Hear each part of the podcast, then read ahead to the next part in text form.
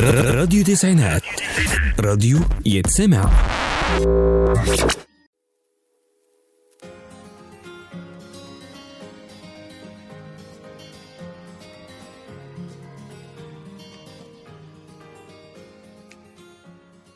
مساء الخير على أحلى متابعين راديو تسعينات. معاكم حنان علي وبرنامج تعريفة.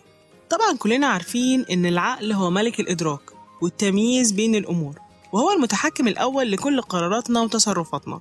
وعمل العقل لحل المشكلات الخاصة أو العامة ده ما يطلق عليه اسم الفكر أو عملية التفكير.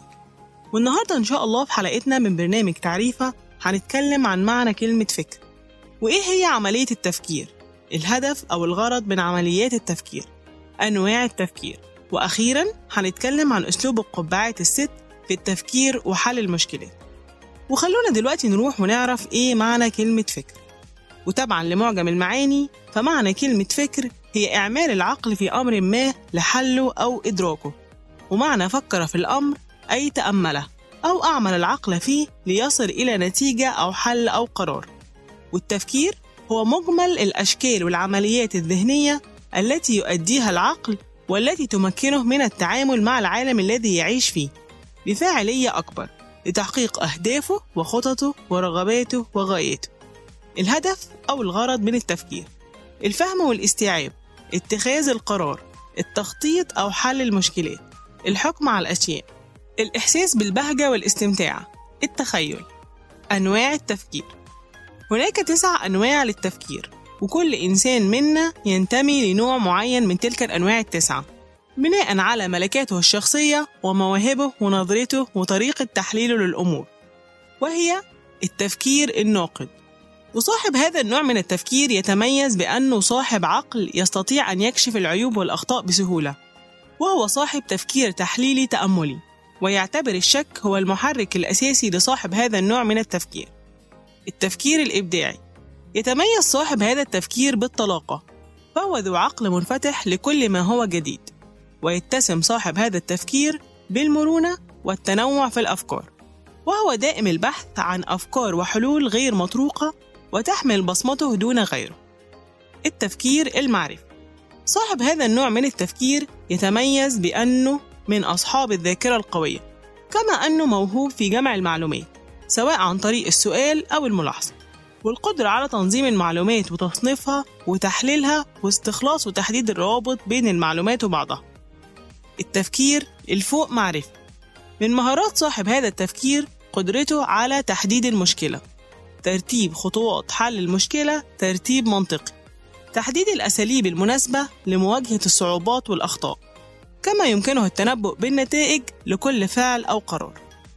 التفكير المنطقي، صاحب هذا النوع من التفكير هو دائم الحيرة والتردد، لذلك يلجأ لحسم الأمور بالسؤال أو المواجهة، ويخرج من كل موقف أو مشكلة بخبرة يعيد استخدامها في المواقف المشابهة، كما أنه يفكر في كل الحلول والاحتمالات المطروحة قبل اتخاذ القرار، ويفكر في قدرته على تنفيذ القرار من عدمه، وفي جميع البدائل في حالة فشل أو عدم ملائمة القرار الذي اتخذ.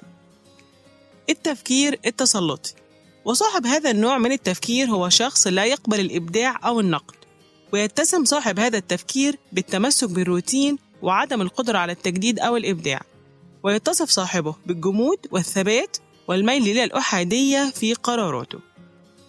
التفكير التوافقي، هو عكس التفكير التسلطي، حيث يتسم أصحاب هذا التفكير بالمرونة وعدم الجمود والاستيعاب وتقبل أفكار الآخرين، كما يسهل على صاحب هذا النوع من التفكير أن يجد حلاً وسطاً بين طريقته في التفكير وطريقة الآخرين، مما يجعل من السهل الوصول لأفكار وحلول جديدة للمشكلة. التفكير الخرافي، يرجع أصحاب هذا التفكير الأمور لأشياء ميتافيزيقية أو ظواهر طبيعية، وهو تفكير لا يعتمد صاحبه على الأدلة المنطقية، بل يعتمد على القصص والأساطير لتفسير وحل المشكلات. التفكير العلمي، وهو ذلك التفكير القائم على العمل والدليل والتجربة، ويستخدمه أصحابه في معالجة المواقف المختلفة والمشكلات وفق منهج علمي سليم، حيث يقوم على التفكير في المشكلات والأمور الحياتية بشكل منظم وتراكمي. أسلوب القبعات الست في التفكير، وهي آلية ابتكرها إدوارد دي بونو، وهي ببساطة إعادة التفكير في أي موضوع من خلال 6 وجهات نظر أو 6 قبعات تفكير مختلفة، وهي القبعة البيضاء، وتمثل التفكير الحيادي، وتمثل وجهة النظر التي لا تعترف إلا بالأرقام أو المعلومات الدقيقة الموثقة ولا شيء غيرها. القبعة الحمراء، وتمثل التفكير العاطفي، وتمثل وجهة النظر التي تميل إلى الإبداع والتجديد وطرح الأفكار الجريئة والحالمة. القبعة السوداء، وتمثل التفكير المتشائم، حيث تمثل وجهة النظر المتشائمة والقلقة والحذرة جدا من المخاطر. القبعة الصفراء، وتمثل التفكير المتفائل، وتمثل وجهة النظر التي تميل إلى استكشاف المزايا والإيجابيات. القبعة الخضراء، وتمثل التفكير الإبداعي، وتمثل وجهة النظر التي تميل إلى التجديد بفكرة قائمة سلفاً. القبعة الزرقاء، وتمثل التفكير الشامل، حيث تمثل وجهة النظر التي تميل إلى التأكد من أن جميع المعطيات تم مناقشتها، وأن النقاش بني على آلية معينة وانتهى إلى نتيجة. وفي النهاية، كما قال الفيلسوف سقراط، بالفكر يستطيع الإنسان أن يجعل علمه من الورد أو من الشوك. شكراً جزيلاً لكل متابعينا. كانت معكم حنان علي وبرنامج تعريف.